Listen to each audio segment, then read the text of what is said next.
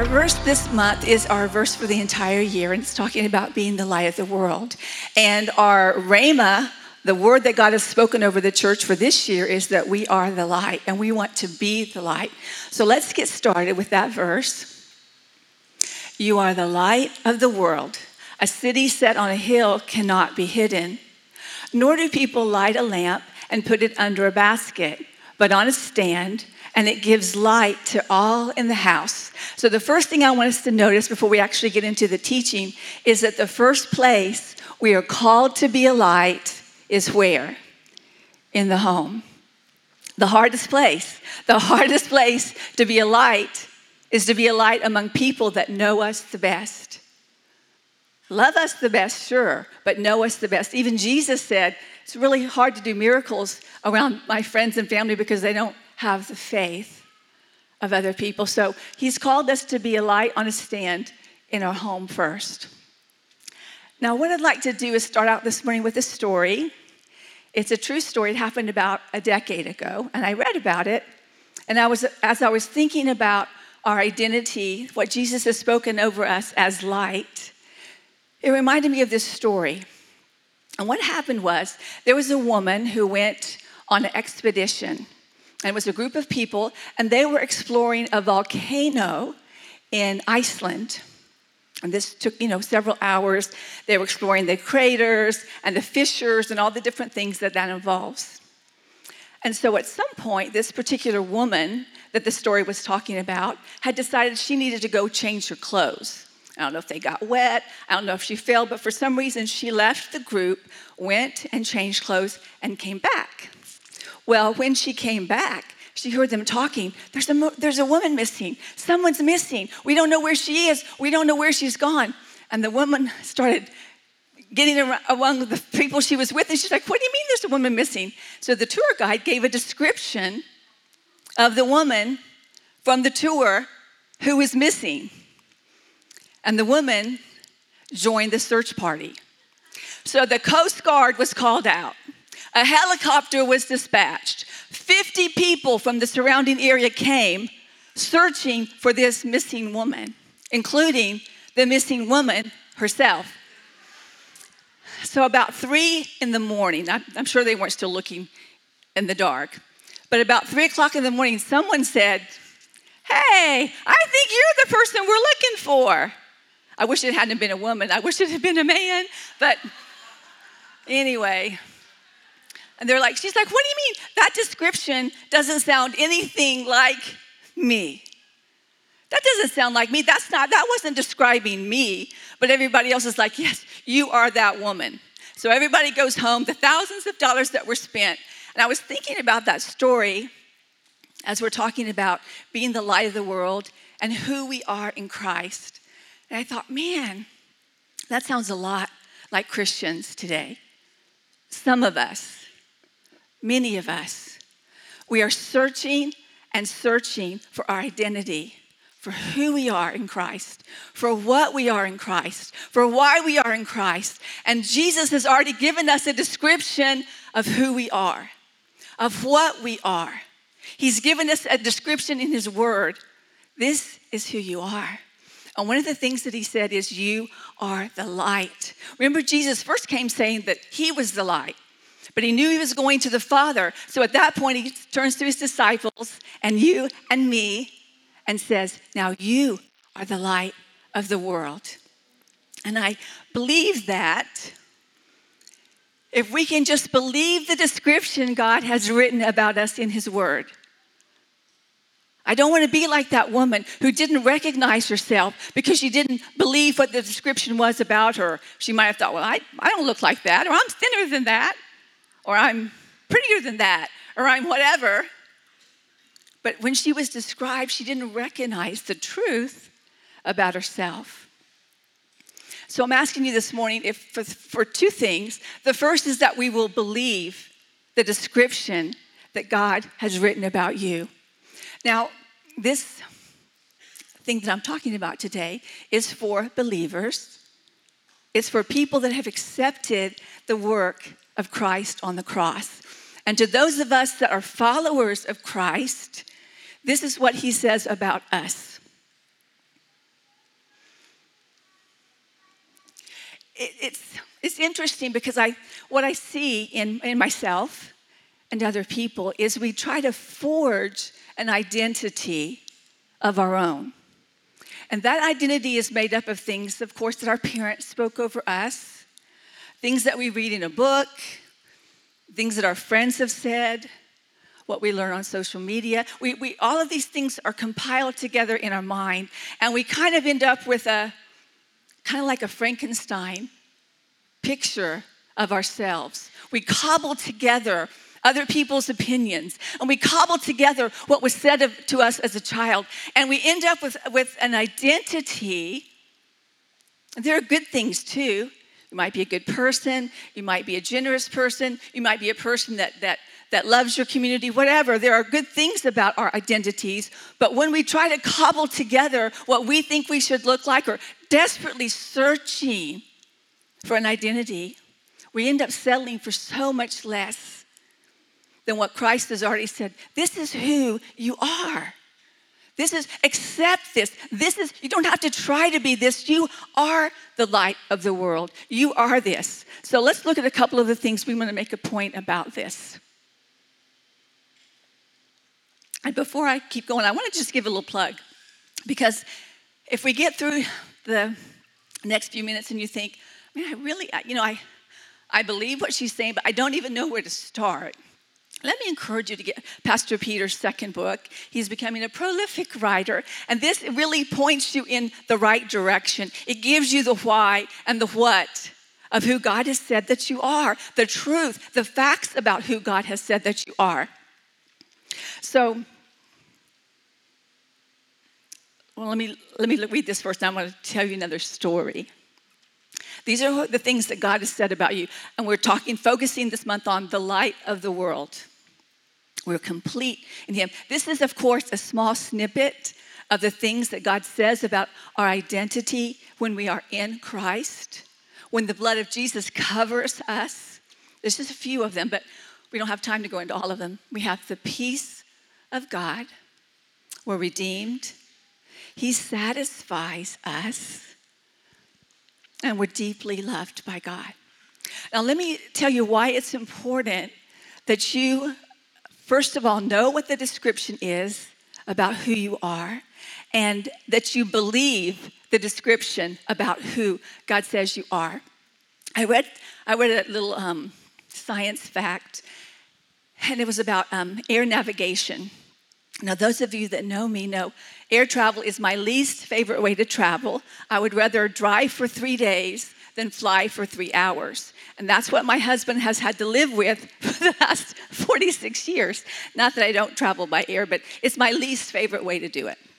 But I read something called the 1 in 60 rule. Has anybody heard of that? A couple of you have, yes.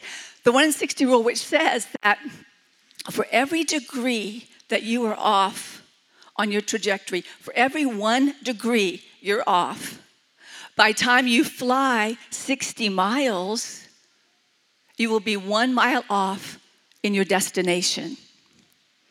And if you're in a car, you know, one mile, it's not a big deal. You turn around in five minutes, you found the place. But in the air, that can be quite, quite a thing. It can be the difference between landing on land and landing in the water. Your trajectory when you're in the air matters. But let me just propose to you that the trajectory of your thoughts is also important, just as important. Because if in just one, one, let's just take one of these areas, and our thinking is one degree off. Yes, I know God said that about me. Yes, it's a description that He said about His children, but I really? So let's just say you're one degree off in being told and believing you are complete in Christ. If you're just a little bit, one degree off in believing you are complete in Christ, that makes you want, that makes me want to think I have to earn something. I have to do something. That, that, that the work of the cross, that where Jesus said it is finished, isn't quite enough. And I need to do something else to add to what Jesus has said it's complete, it's finished. And you can imagine living your life as a Christian thinking erroneously that I have to add something to that finished work, that I'm not quite complete. I need to. Let's look at another one. Let's, let's look. He says that you are deeply loved by God. Not because of what you did last night or what you're going to do tomorrow, but as you are, covered in the blood of Jesus, you are deeply, deeply loved. So let's suppose that your thinking is one degree off, just a little. Can't possibly, cannot possibly mean that. That can't possibly be true that I am deeply and utterly and completely loved by God. And when you don't believe the truth of what he has described about who you are, your identity, you find yourself doing some pretty crazy things to earn love, to seek love, to feel love. Am I the only one that's done a crazy thing in her life trying to look for love or to feel like I'm loved? But the truth is, I am deeply loved. Let's say my husband doesn't perfectly show me love one day. Hypothetical question. But let's just pretend that he doesn't show me love perfectly. Yeah, we can have a conversation about it. Honey, please, you know, rub my foot or whatever. I don't even know what. But to know that I am already utterly and deeply loved by God, that makes a difference. It makes a difference in my identity. It makes a difference to know I don't have to have everyone liking me or loving me to be complete in Christ. Amen? I want to make sure y'all are still awake. I want to make sure y'all aren't going, that's not talking about me. This is what Christ says about us that you are deeply loved. And so that's why it's important that your thoughts your identity line up with what God has said to be true about you. I guess I should look at my notes at some point, right? God says, This is you. This is you. This is what I see when I see you. This is your identity. This is who you are. And how much time and effort and energy would we save if we just rested and believed?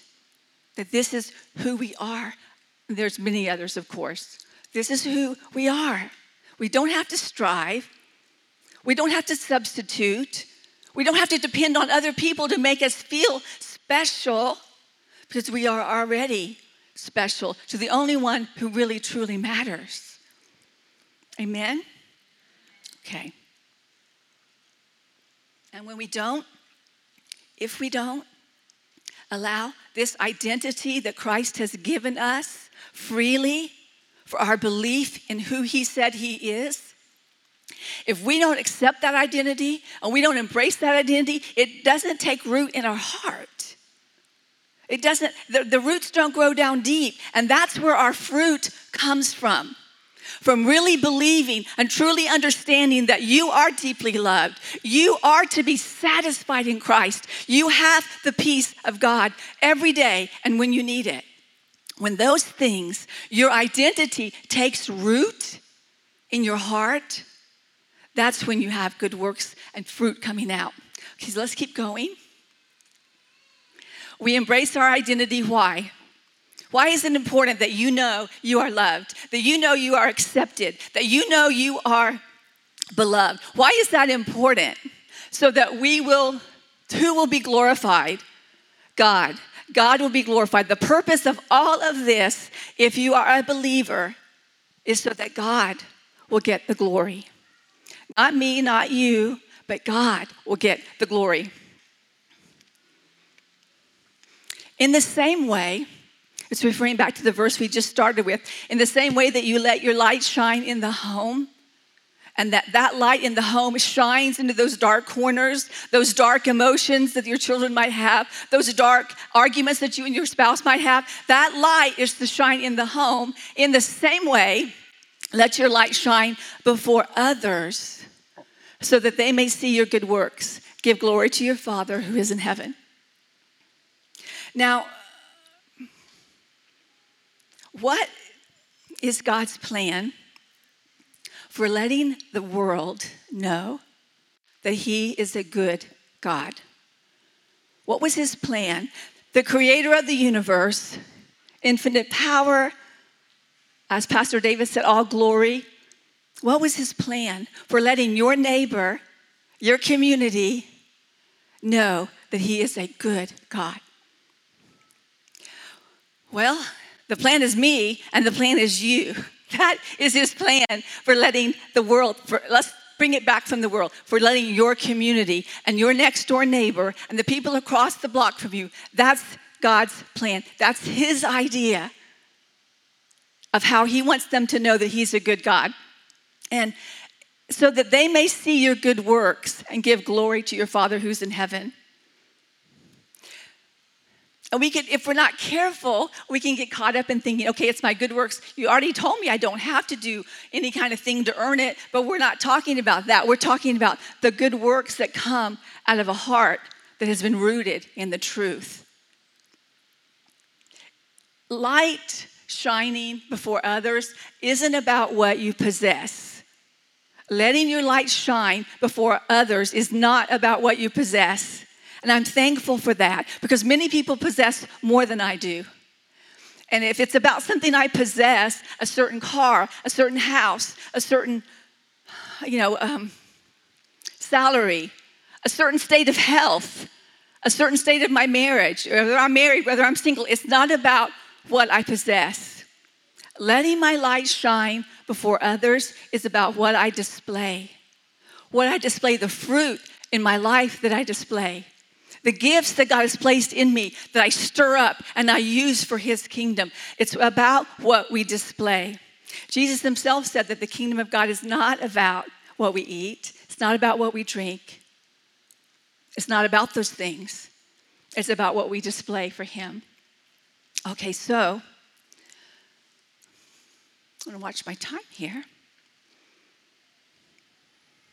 This, I'll just say briefly this morning, the enemy the Bible calls him our adversary. Another place it calls him Satan. He would love nothing more than for you to be overwhelmed by the darkness that you see. Just things are so bad, there's nothing that my light can do. It's so bad it's that you feel overwhelmed and you don't want to just shine your light. You don't want to have your light shining because there's so much wrong. People are calling good evil. And they're calling evil good today. And you're just overwhelmed. And he would love you to say, Your light doesn't matter.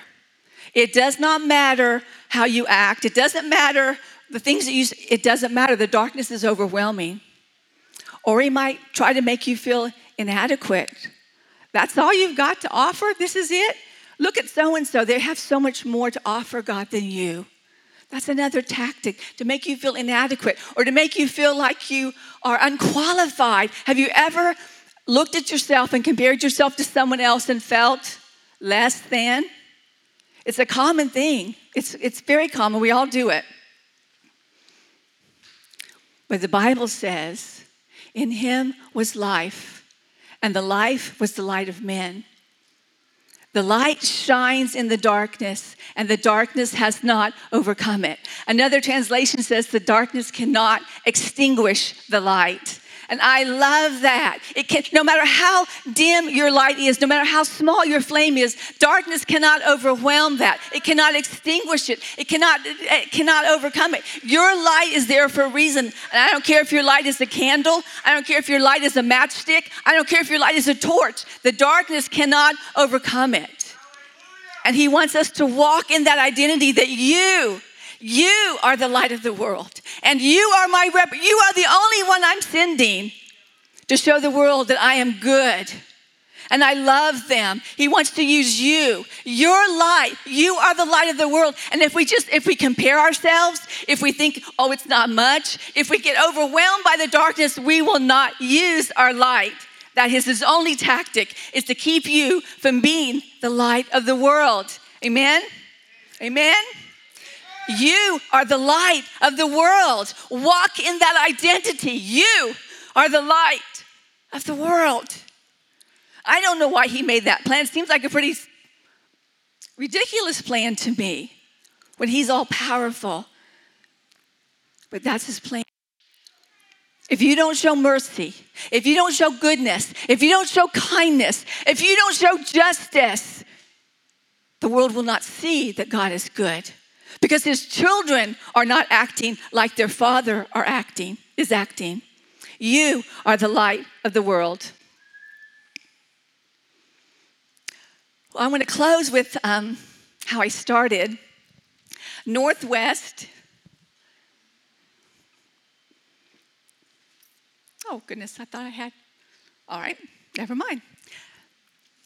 The Bible talks in Revelation about the churches, and he, uh, the apostle, wrote um, admonitions to these seven churches. They were actual physical churches, but they also represented churches to come for, from then on.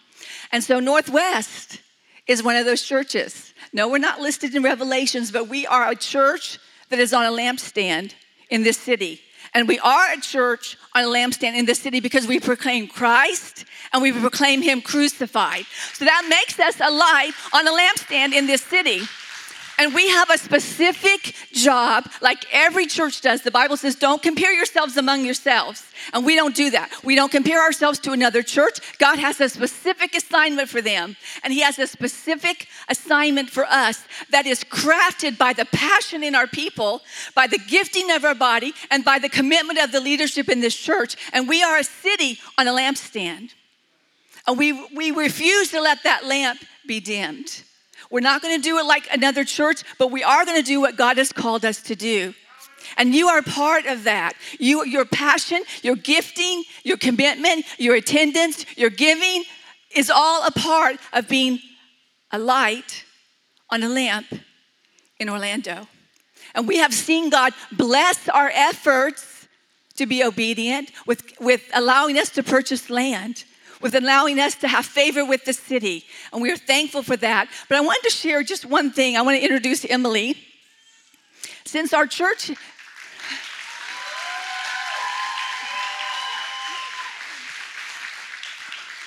since our church is not a political organization, but we get involved and we vote, and our church isn't a civic organization, but we are concerned that we're in this city, we started the Lovely Project. I don't even know how many years ago, but she will tell you all that. But this is Emily. All of you know her. She's been a part of the body for decades now.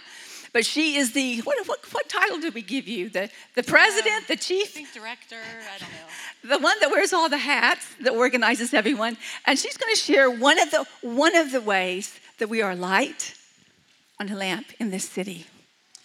Hey, so as Dr. C said, the Lovely Project is a light for our city because not only are we bringing girls here with our event on Saturday, we have groups here, woo, yes, but one woo, but but we but we meet girls where they're at. We take the Lovely Project, and if you're unfamiliar, um, it was one of our church ministries where we work with young girls sharing with them that they have incredible value, they have a voice, and they have value. And we do that through curriculum and mentorship and big fun events. But we're meeting them in their schools and in their, uh, we've gone to mental health facilities and community centers, and we will go wherever the girls are because we are passionate about this. And um, I wanted to briefly just share one story that I think is impactful. Uh, several years ago, we were at the University Behavioral Center in um, UCF, and the girls there were in an inpatient residential program. And so we would go every week, and we got special permission for them to come to our event. And um, the girls that were there were there for different reasons. They were there for um, drug and alcohol abuse, they were there for uh, mental health struggles. They were there because some of them were even uh, human trafficking victims. And so when we would go every week, we would work with these girls, and we got to meet a girl named Tara. And um, Tara was had a really tough story, like they all did. But what was unique about her story is she was so young. And so we got to see her grow and um, start to change the narrative of who she was and who she can be. And when she left um, the the center. She, you know, went to on on with her life and she wasn't from Orlando, so we lost touch with her. But she recently reached out to Kim Stagg, who is just wonderful and she does everything for Lovely and this church. She if you know Kim, you love her. And she sent Kim this message recently, and I wanted to share it with you. It said, Hey, Kim, you may not remember me, and that's completely fine. But around 2017, I was in a rehab, a center, for six months. I was only 12. And we went to one of the lovely events, and you and a couple of the ladies would come and talk to us. And though it's been years, I haven't forgotten. I'm now 18 I'm graduated from high school and I'm more than happy with my life. I've been clean for years and I just wanted to reach out and say thank you. It may seem small, but I still remember it to this day. And so it's so powerful, you know, being able to be a small part of young girls' stories because she remembers all the things that she learned, the love that was instilled in her, and that carried on with her with her life. Um, so we have an event coming up. We have a really special event called the Lovely Project Experience. And I look out and I see how many people make this event possible. So many, so many. And um, when we, it's a really fun day, it's a really exciting day, but it's a life changing day. And when we say it's life changing, we even market it like that. We're like, it's a life changing day for girls. And that sounds dramatic, right? Like, what this party day is going to change my life. But we can say that confidently because it has. It's been a starting point, a turning point for girls that are here at our church. And I wanted just to mention them because I think it's so important that we, we can celebrate and be encouraged by the work that so many people in this room to do together um, girls like Grayson. We, if you have ever interacted with Grayson, she is a light, and she is bursting with light in every room that she's in. And Grayson is on the kids leadership team. She does. Uh, the list is long of what Grayson does. If you know her, you you love her. And um, she came because she came and sat right here at a lovely project experience.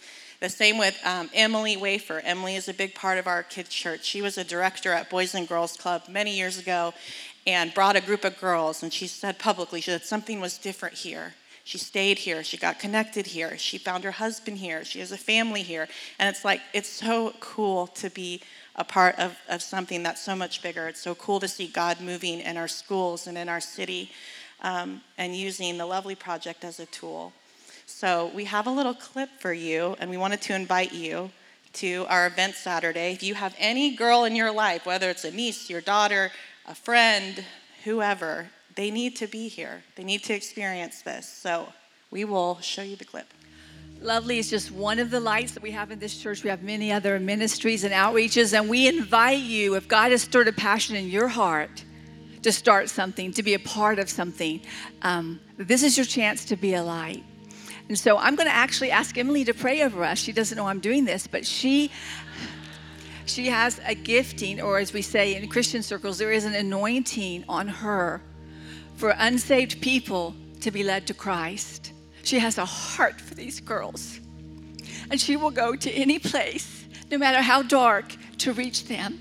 So I'd like her to pray over us that we can all be a light, or however God directs her. Dear Heavenly Father, thank you for bringing us here today. God, we we never want to take the act of gathering together for granted. And I just pray that you would stir up within us how we can serve you, how we can be used for your will.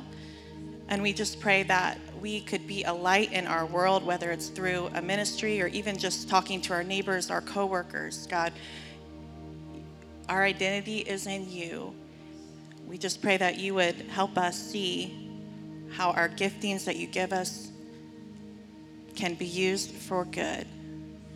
We thank you for the work that you're doing in this body and the work that you're doing in our city through all the different ministries, through the Lovely Project. We pray for the event on Saturday that more girls, more Graysons, more Emilys, more Taras would come through our doors, God. And we just thank you for the work that you're doing and you continue to do in all of us. Amen. Amen.